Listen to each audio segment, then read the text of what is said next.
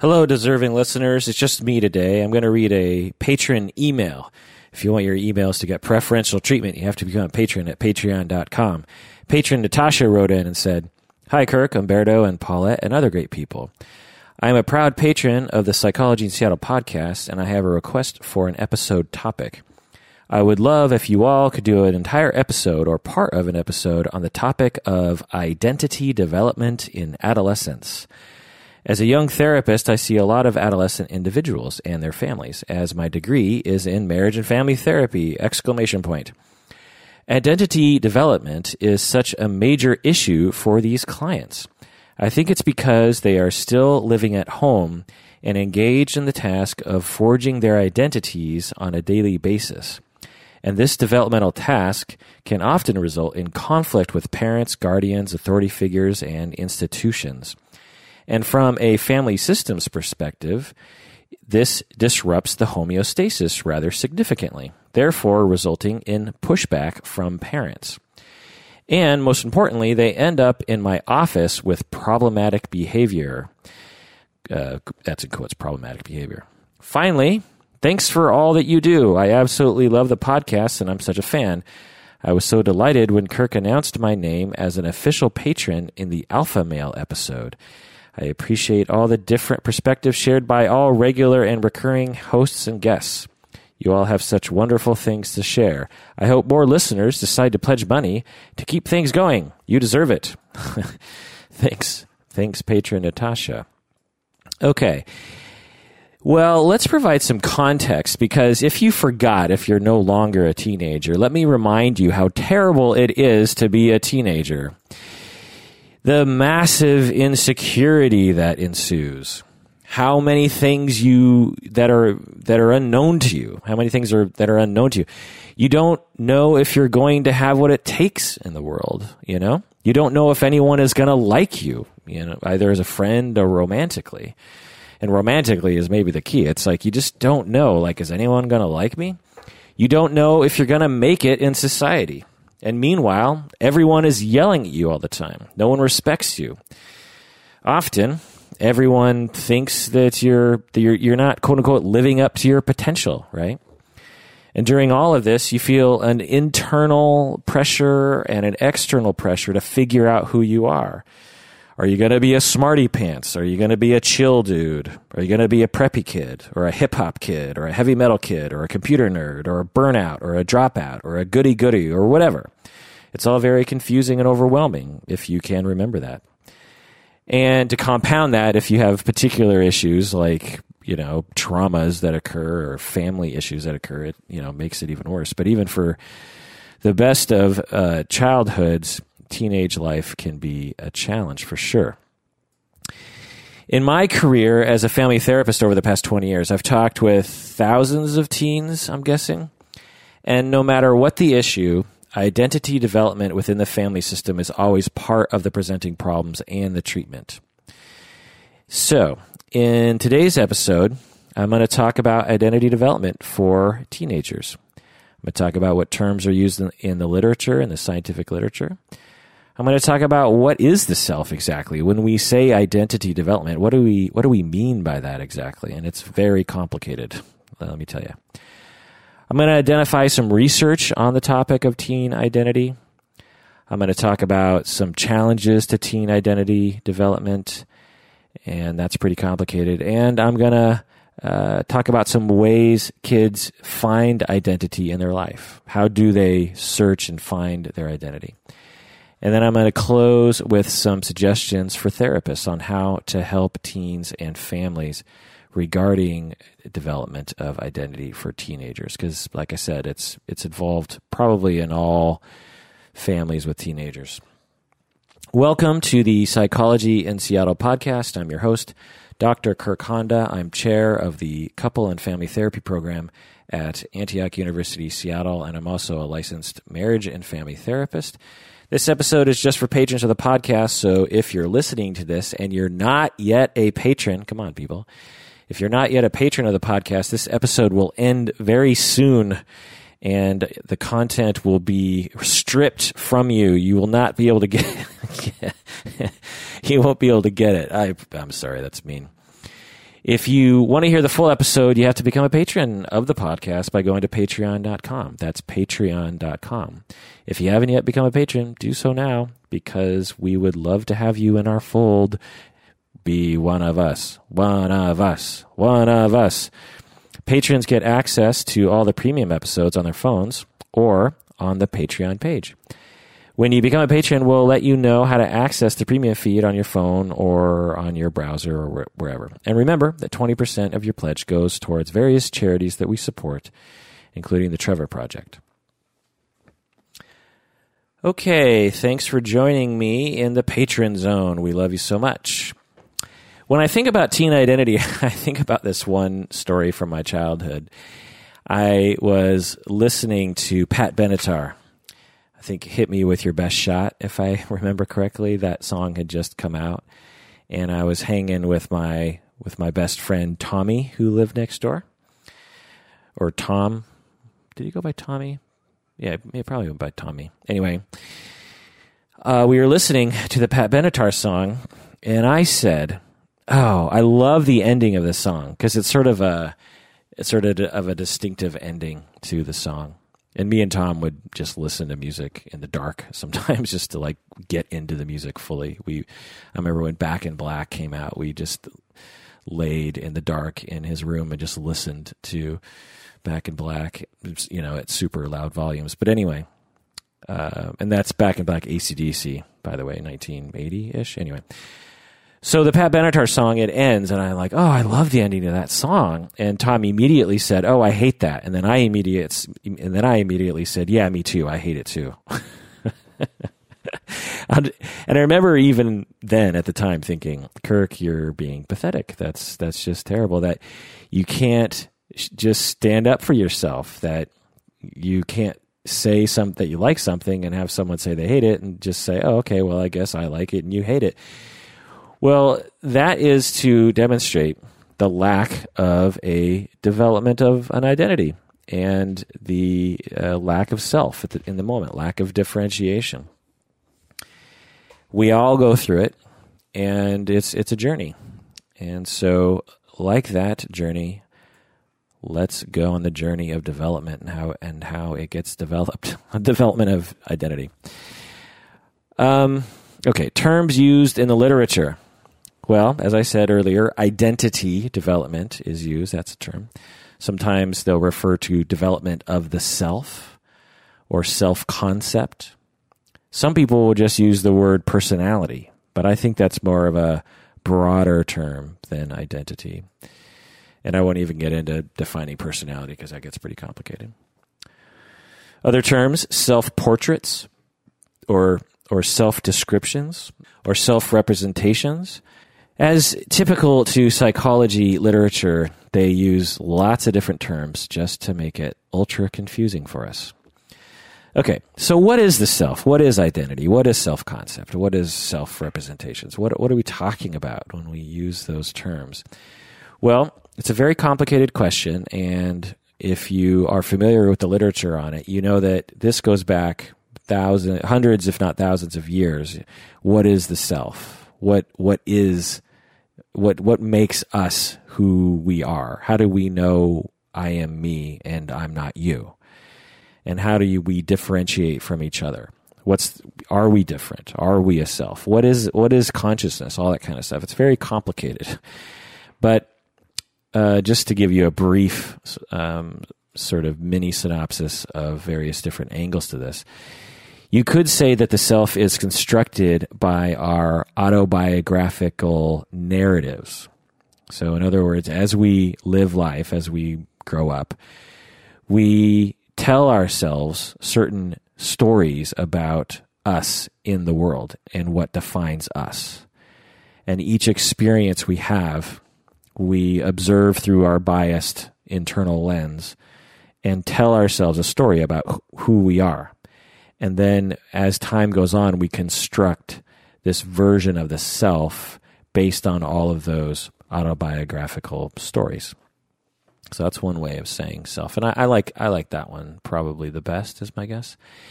The other one I like the best, equally as much, is it forms out of our social environment.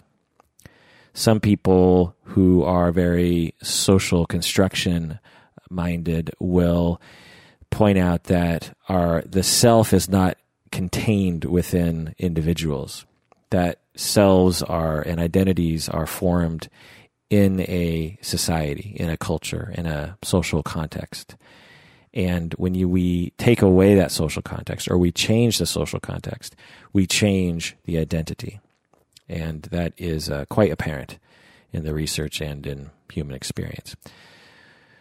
So, the third thing you could say is that it's formed out of attachments, that the self identity is, is formed by the quality and the nature of early attachments, which I also agree with but I could subsume that under the autobiographical narrative issue. You could also say within psychodynamic language that the self is constructed through internalizations and identifications, early experiences. But I would subsume that under the topic of personality, not necessarily the topic of self.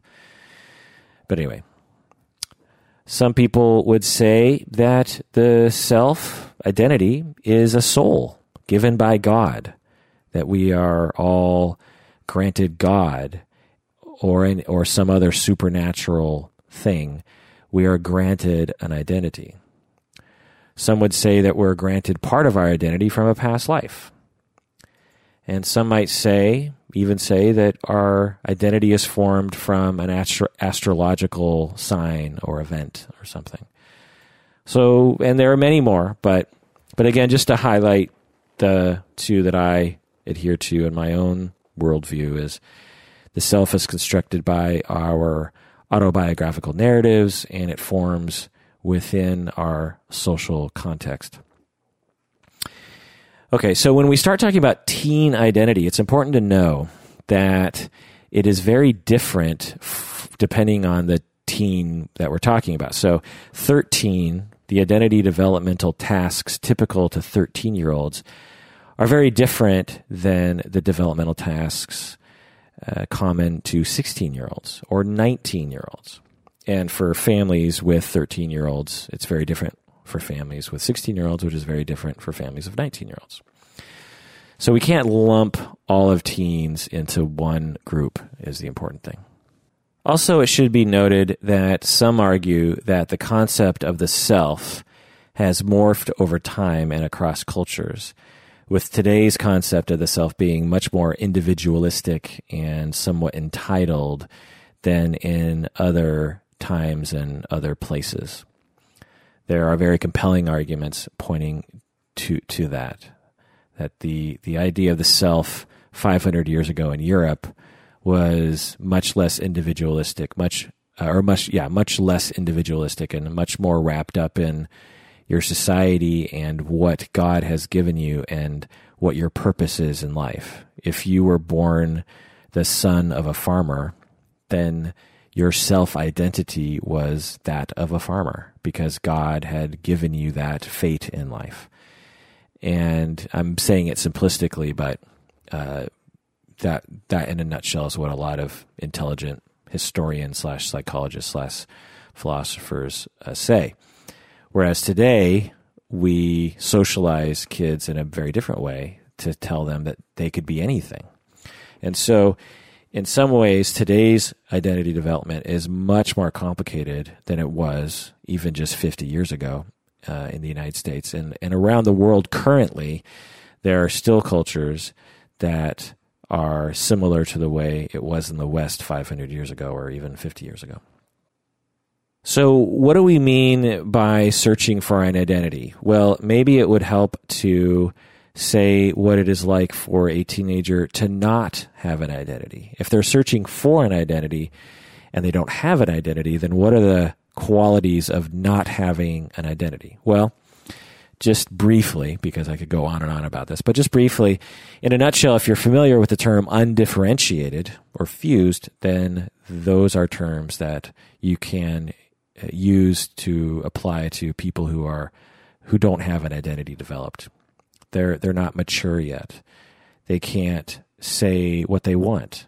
Uh, they have low self esteem. They might not have a good moral compass. They might not know how to guide their behavior. They might not know how to make uh, consistent, healthy decisions for themselves. They might be uncertain about how to act, and they might be a chameleon depending on the situation. And some people are healthy chameleons, but some people are chameleons to the point where they're so anxious socially that they will and, and they're so and they have yet to develop a self that they will act like different people depending on what they think the social context wants them to act like. So those are things about not having it. Mainly it's like unable to know who you are and what you want and unable to answer questions like who are you and what makes you special now it's debatable whether or not these questions are actually uh, healthy in terms of um, you know specialness, because some would say that people shouldn't necessarily feel that that special. But again, I won't go into too much detail there. Also, many will say that, and it's compelling to me, that there are multiple selves, that we don't just have one self, that we don't have one identity. We might have several identities across different contexts. For instance, if you're an adult, you might have an identity at work. Maybe you're the super organized person and the quiet person. You might have an identity in your family. You might be the clown and the comic relief and the nice person. With your romantic partner, you might have a different identity. You might be the one who always nurtures with your friends, you might even have yet another identity. You might be the one who organizes things and the one who listens well. Uh, you might have a yet another identity when you're alone, when you're by yourself. When you experience the self, you might exhibit yet another identity of who you are, what makes you tick. You might have another identity on the internet when you're playing video games or you're on, in chat rooms or you know in public arenas on the on Facebook you might have a different identity. So the argument is is very compelling to me and has been made for many many years that none of us have just one identity and that we develop multiple identities. Some might say we we develop one identity that manifests itself differently across cultures but it's kind of just semantics to me at that point also, it should be noted that there might be a difference between what we call self identity and social identity. So we might have one identity that we identify for ourselves, and we might have another identity that society or people around us define for us. So the self identity is how we define ourselves, and the social identity is constructed by others outside of us. Now, our self identity and our social identity might be similar, but, but they actually might be quite different as well for instance, in high school, for me, when I was, you know, I went to a large high school, so there are a lot of people at my high school that didn't know me very well at all. And so those people who, who knew of me but didn't know me at all thought of me as just a football jock. They just thought of me as, oh yeah, Kirk, the football player. But I thought of myself as something much different than that. I played football, but I considered myself to be like an like an alt kid or you know a nerd you know or a I don't know just not a football player. I mean I liked playing football but I didn't consider that to be my sole identity for sure. So that would be my there's a social self and then there was my own self identity.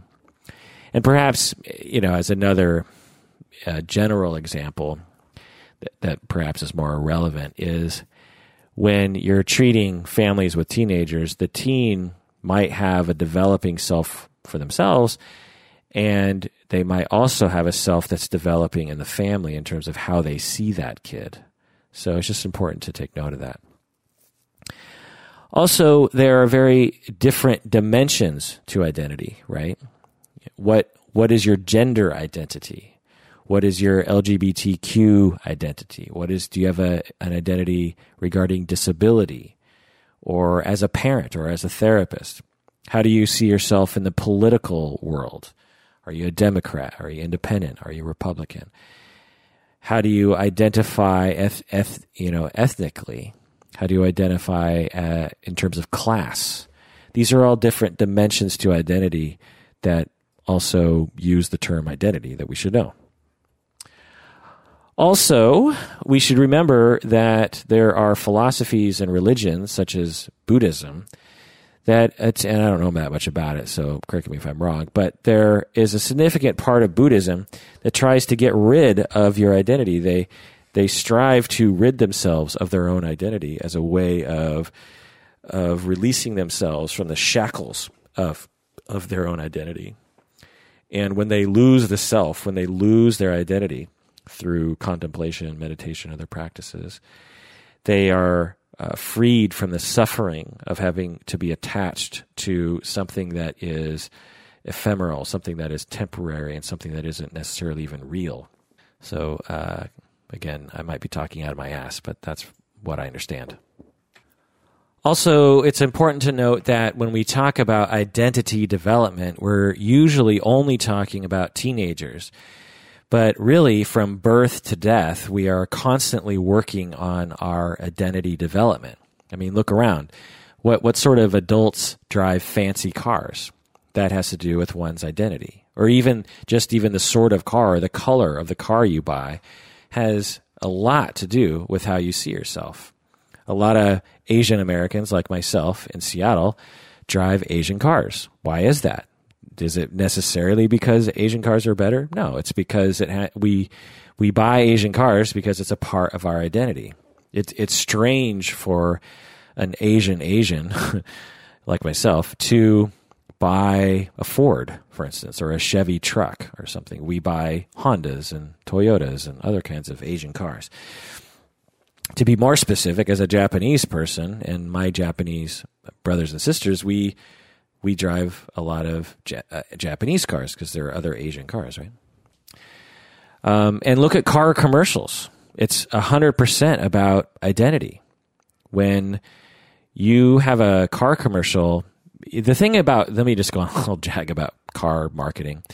The thing about car marketing is that at this point in our technology, this is just my opinion, is that cars are generally exactly the same. There is almost no difference between different brands and different cars.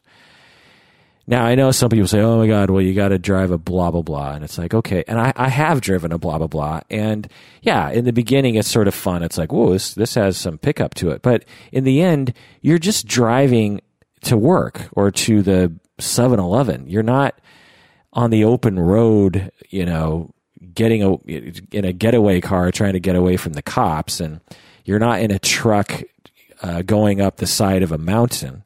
You're you're driving your kids to school, and you're you, you you're running an errand to the Walgreens to pick up some prescription pills, or you're driving to work through traffic at you know five miles per hour across the bridge, you're you're not doing anything other than just rolling four wheels down a road. And I'm pretty sure that car manufacturers know this. And so the only way they can possibly sell you their car is to define the drivers of that car very specifically. And it doesn't get any worse than this when it, than the Lincoln commercial. I think it's Lincoln, the one with Matthew McConaughey in it and other uh, people like that.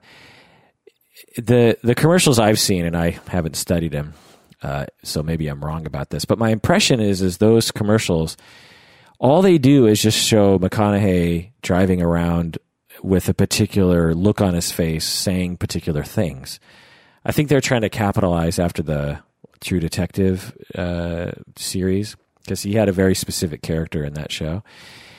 I think so. What they're trying to do is they're saying, you know, and I'm not saying anything new here. They've been saying this for decades, but but they're trying to sell to an identity, and they're also trying to give you an identity. They're saying, not only am I trying to appeal to people like this, but we're also saying we could give you an identity if you buy this. And I'm pretty sure in Mad Men that the TV series it was all about this as well. And so again, I'm not saying anything that is, hasn't been said before. But that has to do. My main point here is that has to do with adult identity and has nothing to do with teen identity. All those car commercials, for the most part, are, are targeting adults, and so that shows us that identity development is not just something for teenagers; it's something that people do throughout their life. Now, on average, in all likelihood, teenagers are uh, doing the most rapid identity development. But for yourself, think about yourself. Think about who you were 20 years ago, if you're my age, 45. Think about yourself 20 years ago. Were you a different sort of person? My guess is you were. And so identity shifts over time. It just might be a little slower in, as, a, in, as an adult. Think about the sort of music you listen to. For instance, there are some people that will say, I, I hate country music. And there are some people that say, I love country music. Well, why is that? What is it about your identity that makes you like that? It's not likely because the music is empirically bad or good. It's because it links up with your identity somehow. And the music informs your identity as well. If you live in the middle of a city and you love country music, you might start finding yourself being attracted to certain country-ish things, right? And the and the reverse can be true. If if you're from the country and you like city music, whatever that is, then you know it, it might change your identity. If you're Swedish and you like American music, or vice versa, it might change your identity. Anyway.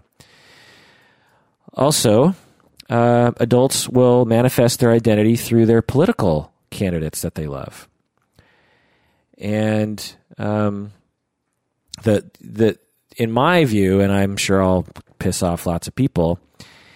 My view is that the I, the candidate that we like is 95% identity and 5% practical issues. Because a- ask the average voter who has a you know very firm opinion about who they're voting for in the presidential elect or wherever what country whatever country they're living in ask, you know, may say, do you, who do you like? And if they say, oh, I like this person, how much do you like this? Oh, this person's the best. Trump or Bernie or Hillary or Cruz or whoever. This person is the best. How, how do you feel about the other? Oh, the other guys, they're idiots. They're blah, blah, blahs.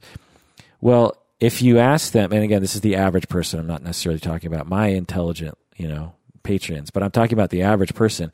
You ask them, well, so how do the, how does that person actually vote? And and what how will they likely vote in the future and what will they actually do as a politician again my guess is is the vast majority of people will look at you blankly and or be very wrong about what they're saying but if you ask them questions so so that so they will have no idea practically what the political candidate is actually going to do or has actually done but if you ask them to tell them to tell you the identity of that person. They will talk forever. Trump tells it like he is, and he doesn't take any crap, and he's going to shake things up. Bernie Sanders is, you say the same. He doesn't take any crap, and he's going to shake things up. And, you know, so, so people vote, especially for presidential uh, elections and primaries for that matter in my view, based on identity. How their personal identity matches the their their the the identity they want to have for themselves. They find the candidate that seems to exhibit the identity that is most congruent with the identity that they want for themselves. So, if you're a if you're my guess is if you're a Bernie supporter, you like to think of yourself as a giving nonviolent, loving, uh, non-selfish person. if you're if you're a Trump supporter, my guess is is you're not listening to this right now. Just joking. If you're a Trump supporter, my guess is is you think of yourself as someone who doesn't like to take any shit and someone who likes to be blunt and someone who's tired of people who complain if you're, uh, I, you know, I, I, don't know, Hillary and Cruz are probably harder for me to define, but you get the picture, right? It has more to do with how you see yourself than what the actual uh, politician is actually going to do once they're in office. Other things that adults do that manifest their identity are the brands of clothes they wear, or the tattoos they have, or the hairstyles, or the way they are on Facebook. Just look at the way someone presents themselves on Facebook. That has everything to do with identity. And what people will say is, oh, yeah, you know, those narcissistic people on Facebook. Well, everyone everyone displays their identity in some way, whether that's on Facebook or some other way. So we don't need to necessarily make fun of just people on Facebook.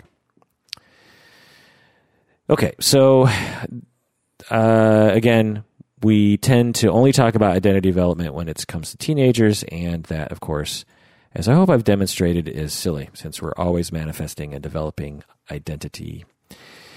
Also, identity development in my experience, when it's written about and talked about, it's almost always pathologized by adults and many clinicians who are adults. But the idea of identity development is almost always talked about as if it's pathological for teenagers. It, it seems as if it's a way for adults to discount teens and their experiences, a form of adultism, as we call it like, oh, well, she's just finding her identity. You know, she shows up with weird hair or something. Well, it's just a, well, she's searching for herself, you know, in this condescending way. Um, and it's also often not taken very seriously. If a teenager says, I'm really into this right now, or I, or they start to change how they approach things. Well, oh, it's just a phase that he's going through. He's just going through a phase. Now, you know, it might be a healthy way to look at it, but in my experience, again, on the ground level, when you're actually talking amongst adults about teenagers and the development, they typically will be, they'll typically ridicule kids. Oh, you know, kids today with their weird haircuts and trying to find themselves all the time.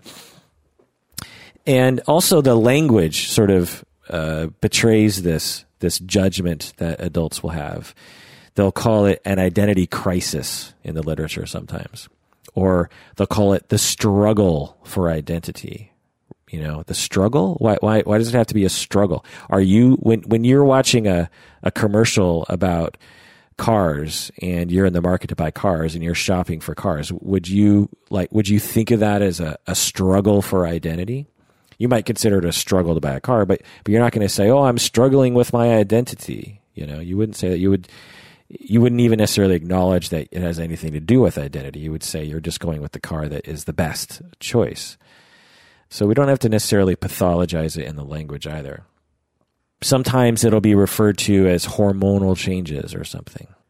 And identity development is often framed as a moral struggle between society and family. It's often framed as oh, well, she's searching for her identity, but what she really needs to do is conform to our family. So it's just another thing to think about as a family. If you're if you work with families, is that Uh, it's often can, as children develop, as teenagers develop their identity, it's often considered a threat to the family, and so that individual development and that differentiation can be framed negatively by families it's natural to feel as if it's a threat, and I'll get into more of that later. All right, let's talk about a little research. This is just a minor study about identity published by stageoflife.com. That's stageoflife.com. And they found that um, on their online survey, they found that 63% of respondents who they were all teenagers, 63% of respondents indicated they know who they are and 37% say they don't know who they are yet. So again, about two thirds say, "Yeah, I know who I am," and another th- third says, "Actually, I don't. I don't know who I am yet." Okay, and when they ask the respondents, "What helps you to find your identity?" What what sort of things or people or activities? What what sort of things in while you're a teenager help you to find your identity? Well, the number one response was activities and hobbies, which is interesting, right? that for teens today, they develop their identity, who they are as a human being, through their activities and hobbies, you know, which are usually sports or art or something. The, the second is parents and family, which I think is probably a positive thing. And number three was friends, which makes total sense. Interesting that most people identified parents and family above friends, though, right? And the the much lesser factors that they identified as contributing to, to their identity were sexual orientation, boyfriends and girlfriends, their church, and their school. Another question here 84% of the respondents indicated their identities are shaped more by nurture instead of nature. So the vast majority of respondents to this survey said said that their their identity was was shaped by their environment, you know, nurture and their families rather than by nature or biology, which I think is, you know, probably accurate. They also said that 66, or the, they also found that 66% of the respondents, six, about two thirds of the respondents indicated that they feel most people do not see them for who they are. So about two thirds said, you know what, most people, they don't really see me for who, for who I really am. Which I think would be true for adults too, and, uh, by the way.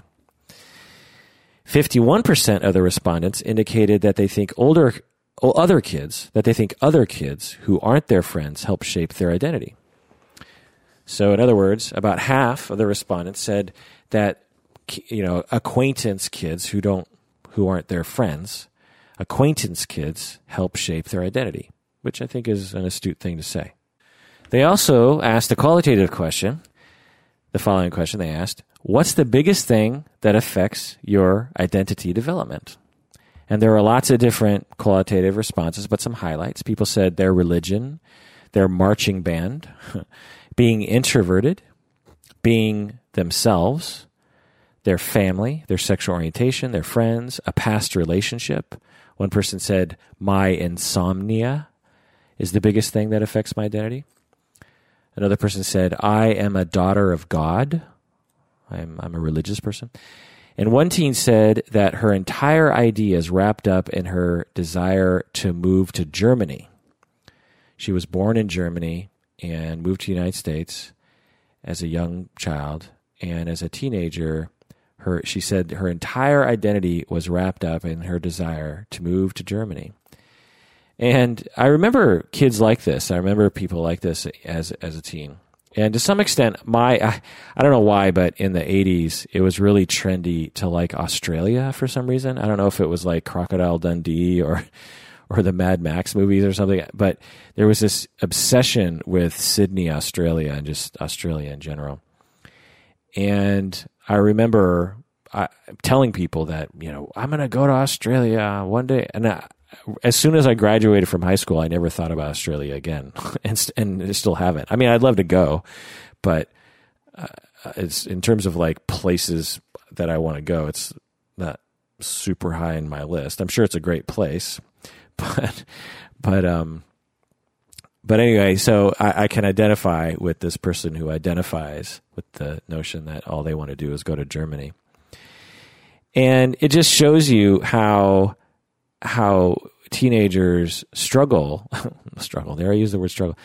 Well i'll use the word struggle how they struggle to latch on to things. Not in a negative way like it's this negative thing but how how few adults would say that right? How how few 40 50 year olds would say my entire identity is wrapped up in uh, me taking a vacation in you know, Czechoslovakia or something. But you'll find teenagers that everything is focused on that. You know, they'll have they'll have posters and they'll read blogs and they'll they'll start learning the language and you know it, everything has to do with that one thing. And uh, I think that's just kind of particular to what it is to be a teenager. And I'm not saying it's a bad thing at all. I'm just saying it's particular in some ways it's it's a wonderful thing because it you know gives them direction and it and it it's it's a clarity of thought. You know, there are lots of adults who feel like they have no idea what they want. So I, anytime someone wants something that's functional, I think is a good thing. Okay. Now let's talk about the challenges to teen identity development. So I talked a little bit about the research, I talked a little bit about what is the self and how is the self defined. Now, let's talk about challenges to the identity development process. Well, there are normal barriers to identity development, and at the same time, identity development helps alleviate those barriers. So I'll get into that in a second. But anyway, so the transition from childhood to post puberty has a lot of changes for people. For most people in the Western world, from they go from a childlike life to a life in between childhood and, and adulthood. So when you're eight, nine, ten years old, your life is very much of a child. You're very you're treated like a child. You don't ha- you don't have responsibilities. People aren't necessarily talking to you about college or responsibility or this sort of thing. Or you know you're you're not necessarily you're probably not thinking about sex or romance. But then you become 13, 14, 15, 16, suddenly there's all these other things that you're dealing with. You're dealing with sex, you're dealing with the future, you're dealing with what sort of job you're going to have, you're dealing with grades, you're dealing with uh, interacting with adults uh, in a way that it was very different than when you were 10. And so it, it involves quite a bit of change. Now, for people in other societies, it has nothing of the sort. you know, in, in, other societies, you're you're kind of like a teenager when you're 10, 11, 12, and when you're 14, you're basically an adult. And so, and different times in history, that was true too. But in the Western world, uh, people are afforded a lengthy adolescence that goes well into people's 20s, really. Um, there's also changes in the brain that occur that are pretty significant during adolescence and bodily changes, obviously. And this is something that, you know, often gets discussed, right? You know, puberty, you, you get hair down there and up in there and hair in places that are strange. And you start to get sexual urges and blah, blah, blah. So, you know, that's all true. Uh, okay.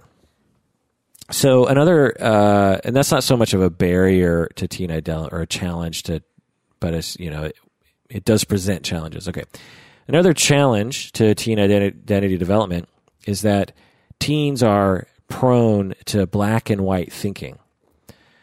When we're born, we are the most black and white thinkers of all time, and as we mature and differentiate, we become more gr- of gray thinkers and during childhood, we're we're very black and white, and as teens, we're slightly less black and white, but still still fairly black and white.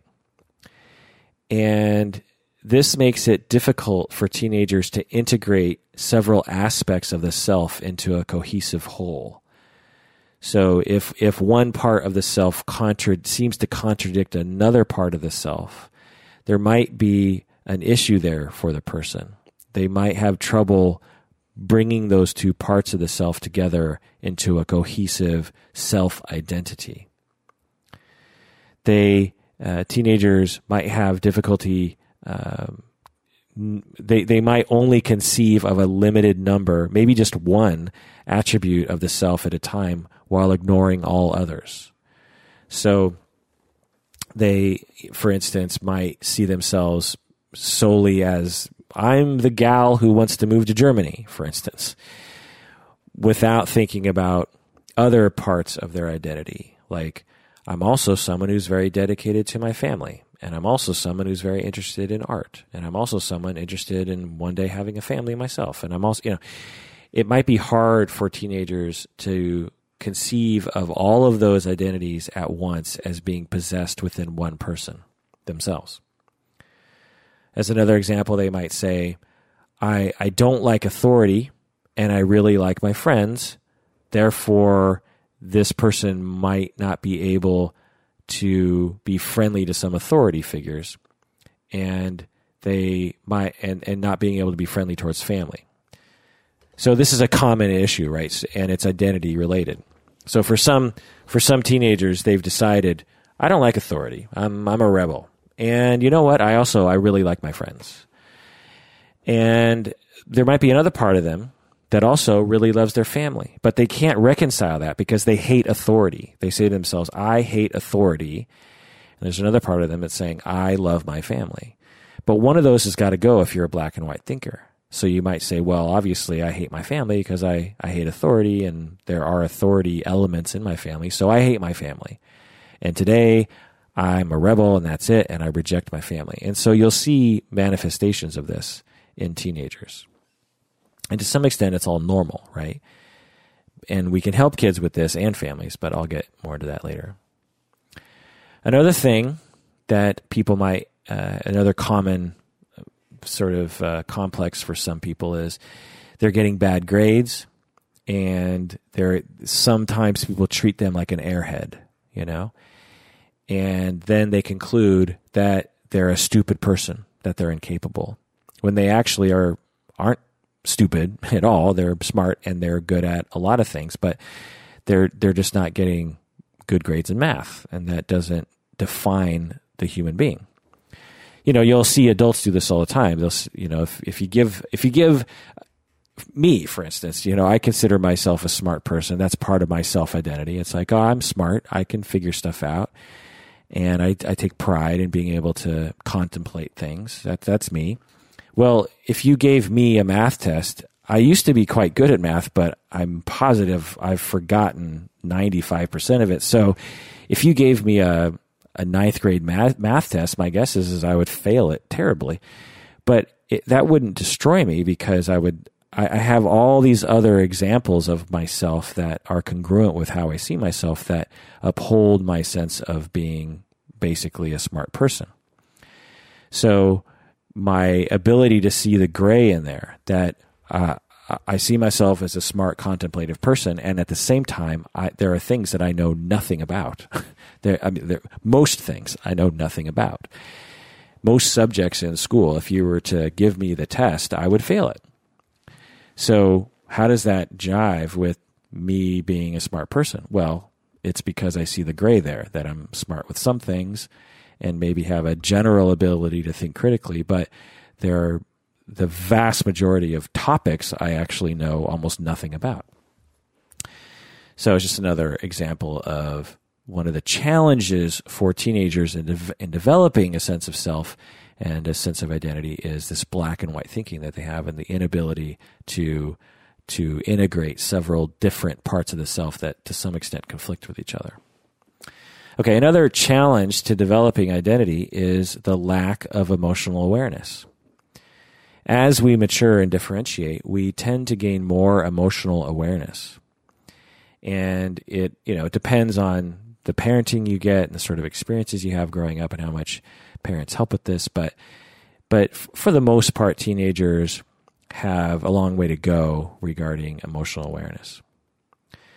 Uh, one thing working with teenagers that I often hear is, it, it didn't bother me. I, you know, it didn't hurt my feelings. I don't know what you're talking about. When it's obvious to me as their therapist that their feelings were hurt.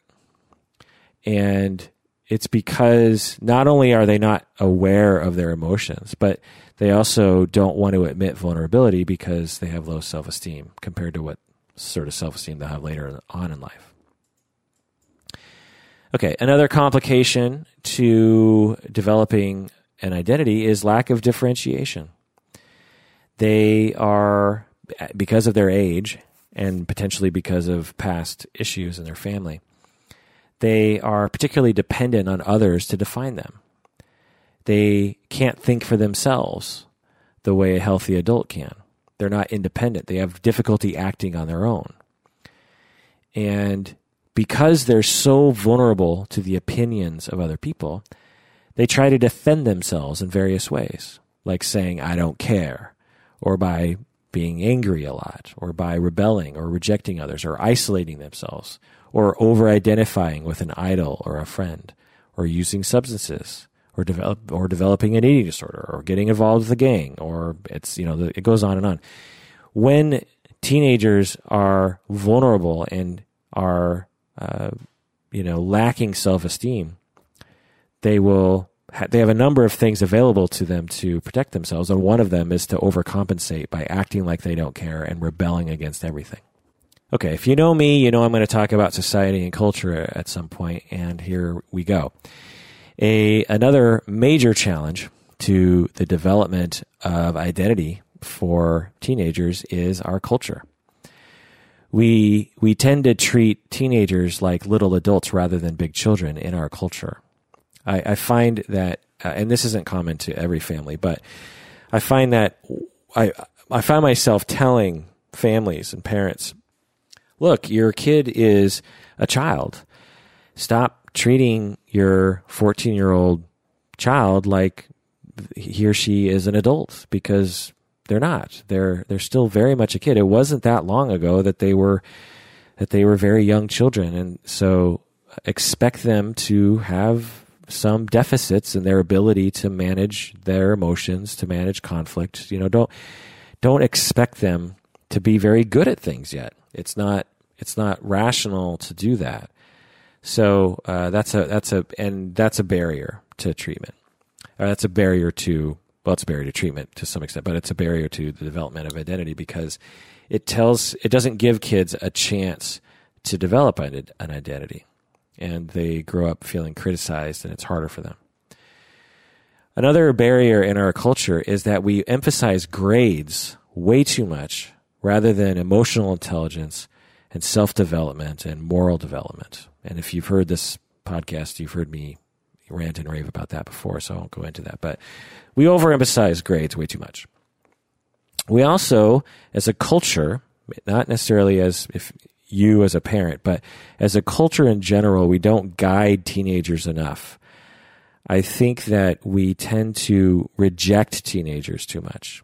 We just ah teenagers they annoy me just and we just push them aside rather than bringing them in and helping to guide them and ha- having them uh, be a ment- being a mentor for a teenager. And there are programs that try to facilitate this, but it can go a long way. And kids, teenagers, are really need it.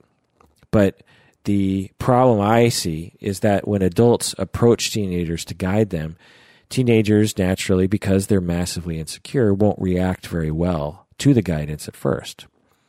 But if you persevere, they react really quite well because the, if anyone on the planet needs guidance, it's a teenager. And so, and they know that because they feel very uneasy about what's going on in the world and themselves. And so they would love, be, because they're so desperate for mentorship and guidance, and because they're, they lack self esteem, they become the most adamant haters, outward haters of guidance and mentorship. but deep down, that's what they really want. We also expose them to too many people. Again, if you've heard this podcast before, you've heard me talk about how a lot of our ills individually come from the fact that our society is too big for us. Back in the day, we only had to worry about 100, 200 people who were in our tribe and knew us since we were born. So uh, we were in a very small band of people and we adapted under those circumstances. I can't prove that, but it's, you know, worthy speculation. And so when today we're exposed, particularly teenagers, to hundreds, thousands of people every day, it makes them really quite nervous and it makes it hard for them to develop identity because they have to perhaps be very flashy with their identity. If you grew up in a small tribe of 100 people, you wouldn't have to define your identity all the time because everyone would know who you were.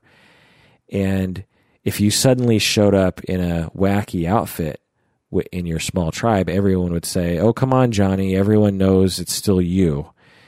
But because we expose teenagers to so many people, they have to, they come into contact with so many strangers on a daily basis. They have to, they feel the need to establish their identity up front, which it can only be done visually or through other kinds of temporary, shall we say, surface means, rather than developing identity in terms of character. So I won't go on too long about that, but I, I think you understand what I'm saying. Also, teenagers don't get enough physical affection, and so that can complicate the uh, development of identity because they might turn to things that are, in its sense, trying to compensate for that lack of physical affection. Like they might become quite sexually promiscuous, and there's nothing wrong with having sex a lot, but but they might turn to that dysfunctionally as a way of trying to make up for the fact that no one ever cuddles with them anymore. Because in some families, they tend to treat teenagers with with a ten foot pole, and they they they treat five year olds with a lot of affection. And suddenly, when they're you know a teenager, there's no more affection. This is particularly a problem with dads and daughters because of the fear of being accused of sexual abuse or something. There is uh, even less affection between fathers and their daughters. This is this is in all families, but and I'm not talking you have to be you know rolling around in your pajamas for affection, but you know it could be a hand on the shoulder or a side hug that lasts two minutes or something. You know, affection can take so many different forms. And so uh, we don't do that enough with teenagers, and so that becomes a problem. Also, we socialize our children into binaries of a, of a very particular kind of personality of what we call masculinity and femininity. Boys are forced to be tough. You know, they're for you know, don't be a sissy because no one's going to like you. Girls are forced to be subservient. Don't be a bitch because no one's going to like you. And thousand other, thousands of other messages that pigeonhole people. And so rather than letting people develop their identity naturally and spontaneously and with flexibility and with freedom, they're forced to adapt or to adopt particular elements of identity that don't necessarily fit for them. So it's another massive complication that I could go on and on about, but I won't. We also just don't generally guide kids around romance and sex enough. You know, right at the time when they're suddenly introduced to romance and sex, we don't guide them enough. I am a part of sex ed at a high school, and I can tell you from experience that kids are not being guided by their parents. I mean, many parents are doing a good job, and many schools are doing a great job. And there are good things on the internet, but there are a lot of terrible things on the internet. There's probably more terrible things on the internet. And a lot of parents just avoid the topic altogether, and a lot of schools avoid the topic for the most part too. One of the ways that I teach uh, sex ed to teenagers is I will have the older teenagers teach sex ed to the younger teenagers. And a lot of people would gasp at that, right? But actually, it makes total sense because the younger teenagers are much more likely to listen to the older teenagers than they are to listen to me. I've learned that time and time again. So, you know, 17, 18 year olds will listen to me because they've they've graduated from that rebellion phase. And the 13, 14 year olds will listen to the 18 year olds, but they won't listen to me. So why not just have the 18 year olds teach the 14 year olds? Anyway, and it, it works out really well. But it's a public school, and so it's it's um, it, it it's under their purview of the principal and the teachers and the parents and all this sort of stuff. And so, um, so sometimes we don't get to do what we really want to do. And when I put it to the eight, to the 17, 18 year olds, I say, you know, what, what would you have liked to have heard when you were 13 or 14? And a lot of the time, and I do, I've done this for years. And what a lot of times what the 17, 18 year olds will say is they will say, I would have liked it if someone could have helped me understand how to make decisions around sex. You know, I don't necessarily need to know about where the van vas deferens is. I mean, that's that's sort of useful, and I certainly don't need to learn the 20 different names of STIs. And I certainly don't need to learn uh, a ton about HIV.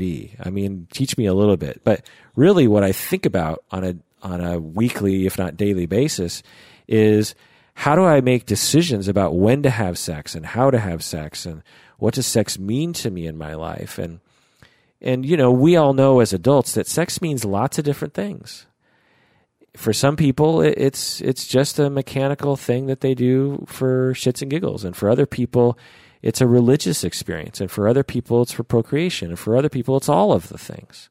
For other people it's for bonding and, and attaching to someone and being romantic and for other people it's for fun and you know and again for some people it's all those things but for teenagers they have no idea. They have no idea. And so they're completely left on their own. And frankly, the internet, which only shows a very, very narrow band of what sex is in general. And so the 17, 18 year olds say, well, what I would like to do is talk with the 13, 14 year olds about how to make decisions around sex. And some people would say, "Oh boy, if you give the 17, 18 year olds the the the keys to the car, they're going to drive that car off a cliff." And they're going to teach those young kids all sorts of terrible things. Well, it, it couldn't be farther from the truth because when you give 17, 18 year olds, 18 year olds the keys, they tend to become much more conservative than, than adults are.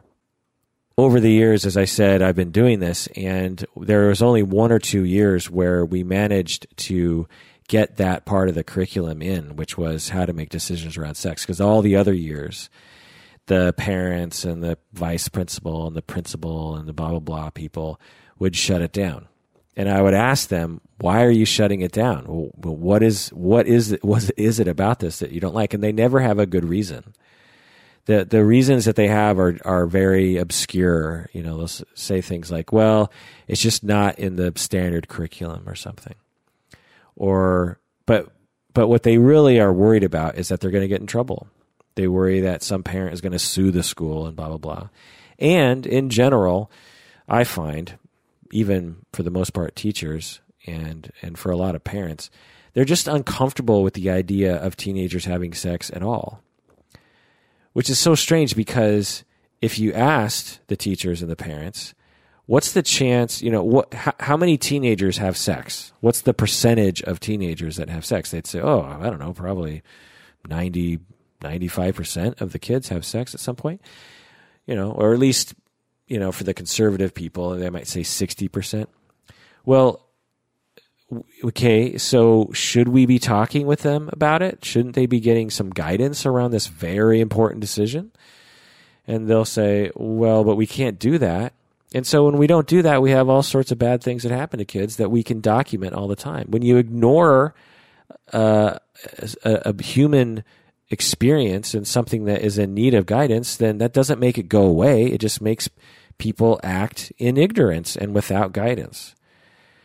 And uh, it just frustrates me because it's hard for me to get through. But anyway, the the couple years where I have managed to get this through, and provided this guidance, it would always go wonderfully for the kids and the older kids, the 17, 18 year olds, were always extremely conservative. I mean, in my mind, they were more conservative than they needed to be. But when you give 17, 18 year olds a chance to be responsible, in, in my experience, they tend to be overly responsible. I think they're trying to to be good or something as as you know they feel overly uh, concerned with safety and this kind of stuff. And so, uh, if anything, I'm telling the 17, 18 year olds, ah, lighten up a little bit. like, don't, don't, don't be so conservative with them.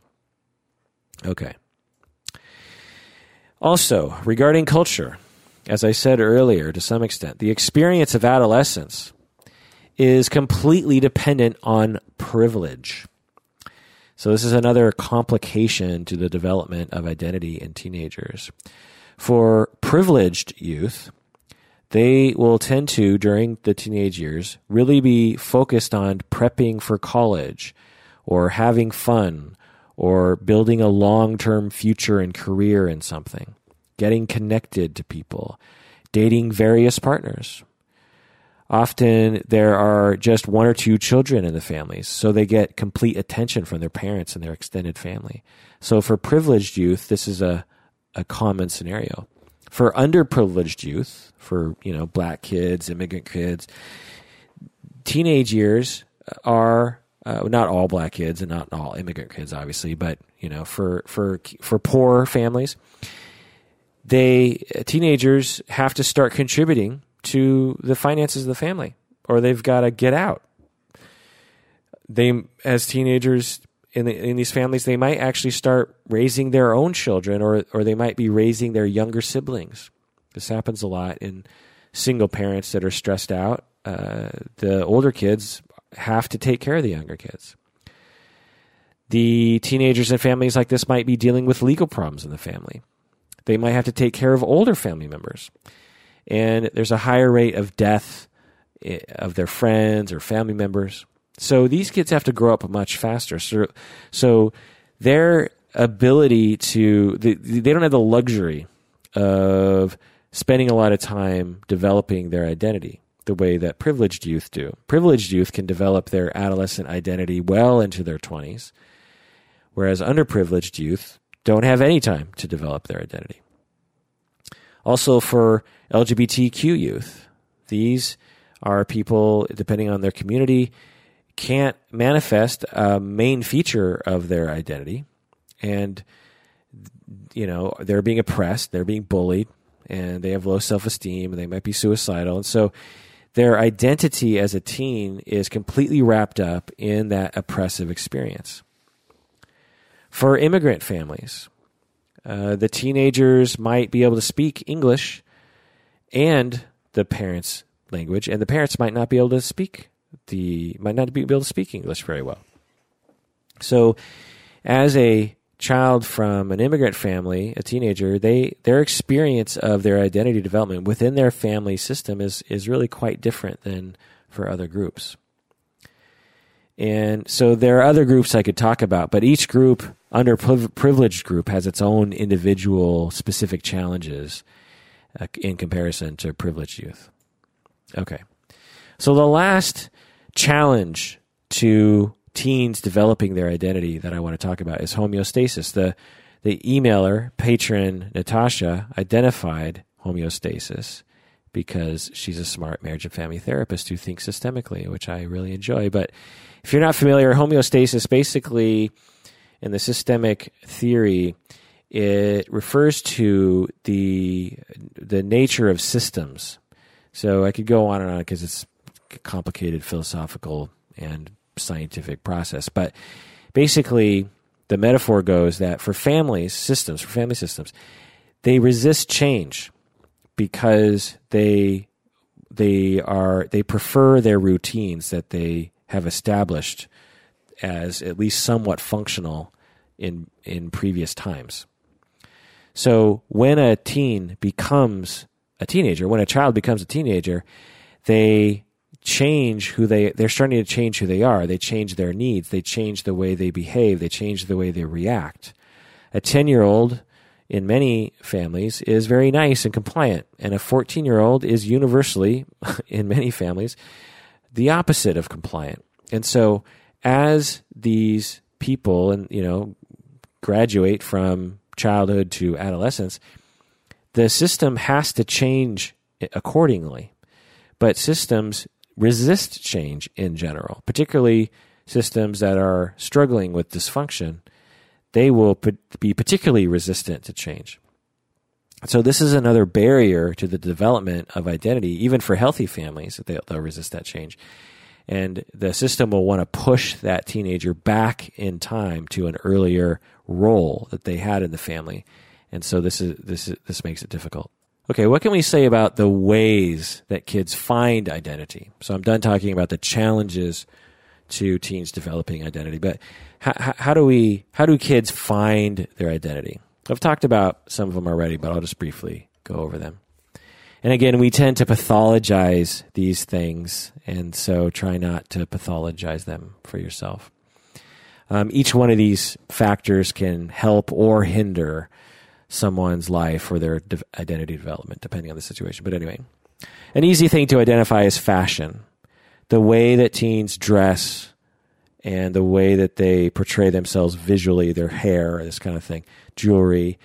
Again, this often is pathologized, but it is a, a very easy way for people to express who they are. Even if they're dressing very normally in like jeans and a t shirt, that's saying something about who they are. And they know that in all likelihood. So that's one way that people express or find quote unquote their identity. Also rebellion rebellion against authority. The reason why teenagers are prone to rebellion has to do with identity development. When you are 10, in general, you don't care about who you are in comparison to other people. You're fine being defined as one of the people in your family and you're fine with your parents defining who you are for the most part. When you're a teenager, you you start really wanting to find out who you are and you want to say, "Okay, I am this." Well, if you're having trouble finding out who you are, then and most teenagers do, then a very easy way to identify who you are is to is to say who you are not.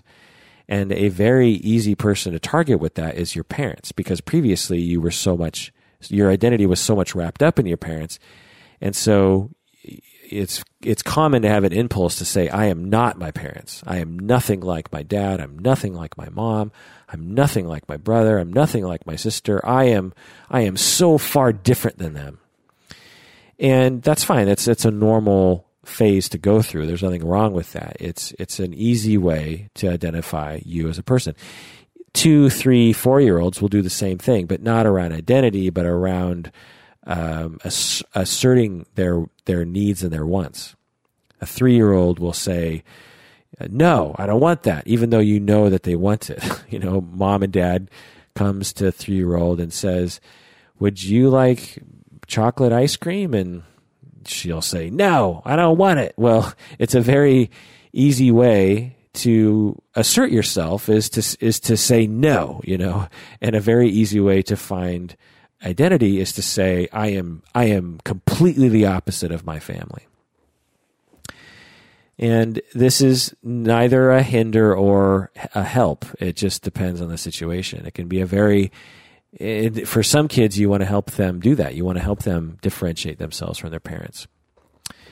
Also, another way that teenagers will, in America anyway, will, will commonly find their identity is to worship an idol worship a celebrity, an artist, a comedian, a musician, a politician, etc.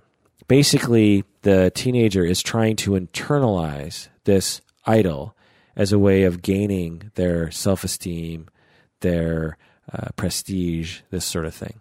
And again, this is often pathologized. You'll see a kid who is super into, you know, such and such, and adults will will say, "Oh, you know, teenagers, they're blah blah blah." rather than encouraging it. Say, "Oh, good for you. What do you like about that?" That's as a therapist, you'll you could ask that. What do you like about that? You know, they really identify with Tupac, for instance. Oh, what do you what do you like about Tupac? You know, what do you identify with? Help them explore it. Don't pathologize it because there are things about about Tupac that are that are quite positive that you could you could make to be quite positive. Don't be afraid of that for me, when I was a kid, it was the Beatles. I had Beatles posters and records and postcards and knickknacks plastered all over every wall in my bedroom. I just loved the Beatles and worshiped them. And that was a big part of my life. Birdos, too, right? Okay. Also, another main way that people assert their and develop their identity is through cliques, through friends and groups of friends, cliques. Teenagers will find and form cliques of friends. They become the same as their the people or you know they, they share some sameness with their clique and they exclude other people.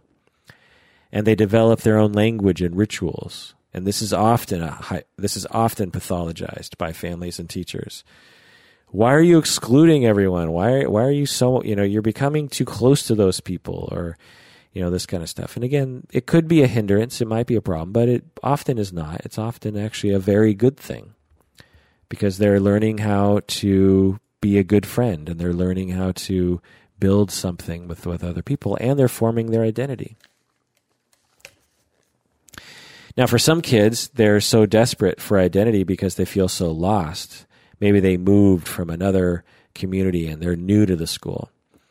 Well, a, a very easy way to form a clique when when you don't have one is around substance abuse. You know, if you're the kid who smokes, if you're the if you're one of the kids who smokes pot back behind, you know, the portables or back outside of campus or whatever, you instantly have a clique because you have something that you can bond over and you need each other. And so for a lot of troubled kids, that's how they will find their group.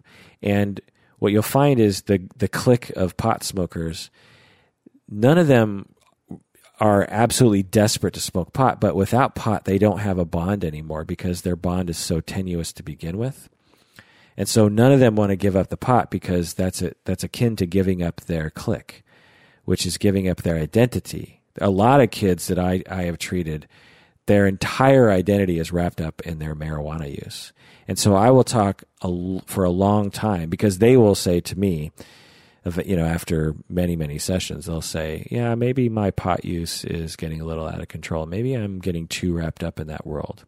I would never tell a teenager that, by the way, because I'm not their dad.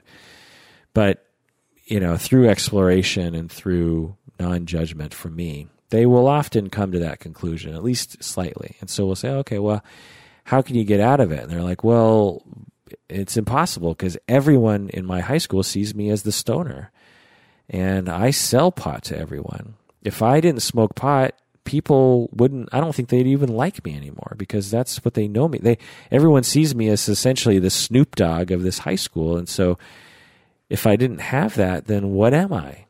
And so that that's a conversation you can have with kids. So, therapy, this is the final phase of the podcast here. What can you do to help people? Okay, the first thing you can do, as I've been saying, is you can help teenagers to integrate their different attributes. You know, they might say, I'm not so good at math, but I'm good in Spanish class and I'm good in history class. So I can say that I'm mostly smart, but I'm not so good at math. So you, you're helping them to form these autobiographical narratives that are helpful and it's impossible to know what sort of narrative you want to help them with. But you can sense it usually. But try not to be too overbearing. A lot of therapists will be too, and, and parents for that matter, will be too overbearing with their uh, helping of kids. And kids will shy away from it. They they won't like the conversation, and they or they'll appease you and let it happen. For instance, if someone came in and you know and, and you were saying, you know, like they were really into Tupac, and you're like, oh, what do you like about Tupac? and they say, "Oh, you know, I just really love his attitude, and I really, you know, I just love his music, and I, I love the way that he talks." And and you might hate Tupac, so you might be saying stuff like, "Well, don't you think Tupac disrespects women, and isn't that a bad thing?" As soon as you start imposing those kinds of statements on their identity development, again, they'll either appease you and say, "Oh yeah, you're right. I don't like Tupac anymore," and they're just saying that to shut you up because they know how to do that to adults, or they'll they'll just reject you and they'll just be like, "Uh huh, yeah," and then you don't, and then they don't want to talk with you anymore. So you you have to be in their world and in their language to affect any kind of change. But really, what you want to do is just to help them explore for themselves. Um, they might eventually say, "Yeah, but some of his lyrics, he can be kind of harsh towards women and girls, and I don't think that's very good. Oh, you don't? Well, okay, that's that's nice of you. That that must mean that you're a very nice, respectful person. I really like that about you. So you're being positive about things that you're observing in their identity, and you're you're trying to you're you're with them along the journey of exploration. You're not telling them what their identity should be, because believe me, you can never tell a teenager what their identity is or should be, because they they just won't listen to you as as they shouldn't. They should never listen to anyone on that. They need to explore that for themselves. That's the whole point of differentiation of Bowen's differentiation. They have to differentiate, not just listen to other people about who they are. Okay. Another thing is is as a therapist, you you want to reflect what you see. You want to counter their low self-esteem. So many teenagers have unrealistic points of view regarding themselves and they need someone to counterbalance that with something. Now, again, you don't want to be heavy handed with that and say, like, um, and just, you know, essentially tell them to erase their low self esteem and just say, well, like, adopt my view of you. But, but often in therapy, it's, it's useful to help kids with their perspective on how they see themselves and what sort of autobiographical stories they're telling themselves. If they made a mistake at, with, you know, they, they lost their temper and they pushed someone. Well, it's destructive for them to be ashamed of that and to think of themselves as a bully or to think of themselves as an evil person, which happens. Whereas it's more useful for them to see themselves as a good person who made a mistake or as a good person who was triggered, their trauma was triggered and they reacted and they lost control of themselves. That's different. It's a different narrative than I'm evil. And again, it gets complicated because again, we don't want to impose our narratives on our on our clients, but but it is um, something to keep in mind as you are exploring things with people. Um, also, as I've been saying, you want to facilitate self exploration and self reflection. You want to help them build that identity. You want to facilitate conversations. And if you're working with families, you want to facilitate those conversations within the family. Let's all talk about Johnny or Jane. Let's all talk about who he or she is. What, who, how do you see this person? What are the qualities you see in this person? This, this can really help identity development in families. Also, you want to help families understand how their culture affects the teenager's self concept and self identity. Our culture, unfortunately, harms everybody, even white males. And so, discussions regarding culture are important when it comes to helping families with teenagers that are developing an identity. With a with a black teenager, okay, you're a black kid. What is it like to you know who are you and how do people see you and how do you see yourself as a as a young black person in our society today? Maybe they don't really identify with being black that much. That's another thing that annoys me is as a person of color myself, whenever people will uh, really overemphasize someone's uh, ethnicity or the color of their skin regarding their identity, it, it bothers me. It's it, it can be done by white people sometimes because they're they're trying to honor someone's ethnicity, but in the process, they're basically telling them that they're not good enough because they're not emphasizing their ethnicity enough. I, I hope I'm making sense here, but anyway. So again, you want to live in the client's world and you want to see the world from their perspective and not imply that they're not exploring something enough and that sort of thing. Um, but also you want to you want to help them understand how culture is limiting them and how the binary of masculinity and femininity is is pigeonholing them or the uh, a- attributes that are being applied to them by society based on the color of their skin how that affects their identity. And you want to help them to shed or reject those identities that are associated with their with their ethnicity or their gender or whatever that they don't want to have. You know, uh, well, you know, society sees you as a criminal. How, how do you feel about that? Oh, that's I think that's stupid. Oh, okay. So who are you then? Well, I'm this. Oh, okay. So it's it's a lot of talk around stuff like that. You want to help the parents adjust. I've talked about that already. You want to help the parents adjust to the child's development. You want to reframe things for them. You want to help them with the feelings of rejection that they're that they're getting from their teenager. When teenager when children transition from childhood to teenager land, they they often will start rejecting their parents. They'll say, you know, get out of my life and I hate you and and for parents, this can be just the worst experience of their life because as a parent, you sacrifice everything for your child. Everything. You, you, you give everything over to your children. And then one day they turn to you and say they hate you and they don't want to talk to you and they, they, they wish that you weren't even in their life. That can be extremely hurtful for parents. And so we want to, as therapists, as family therapists, we want to help parents adjust to that. That's a that's a reality, and we want to acknowledge that.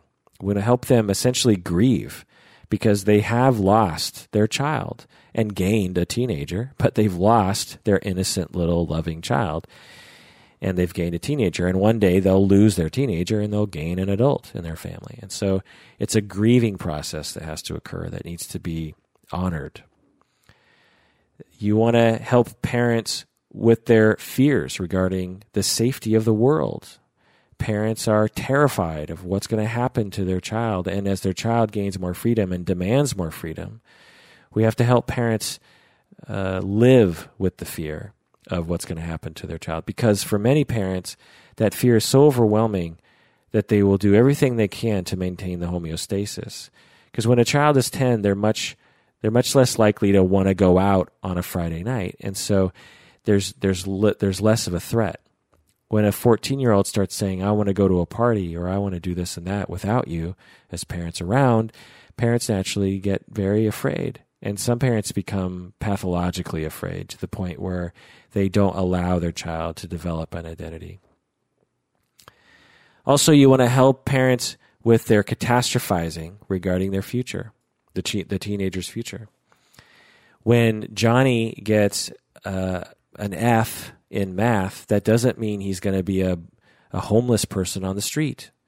It just means he got an F in a, in a stupid math class and nothing more than that. It means he'll have to take a little bit of extra community college after he graduates or so, you know there's there's so much catastrophizing that goes on for parents these days particularly and you want to help parents to to realize that it's not likely to happen. I have the luxury of being a family therapist for 20 years and having seen so many so many rebellious concerning teenagers grow up to be totally fine normal adults that I can tell parents that. I can tell I can tell you countless examples of kids that were that were quote unquote just as bad as your kid or even worse that by the time they were even just 17 or 18 they were completely fine and the parents wondered why they were so worried when their kid was 14 um, I, have seen that happen so many times a 14 year old just acting like a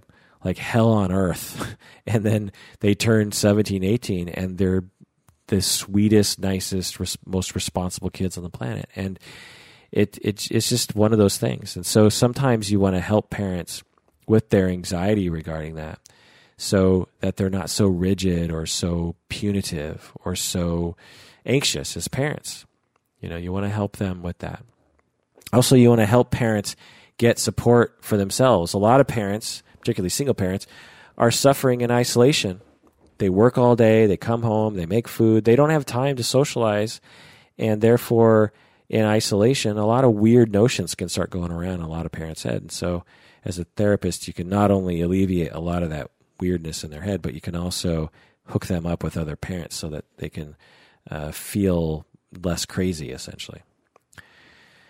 Also, you can help resolve past issues regarding the family life cycle that may become uh, inflamed or exacerbated during the adolescent challenging time.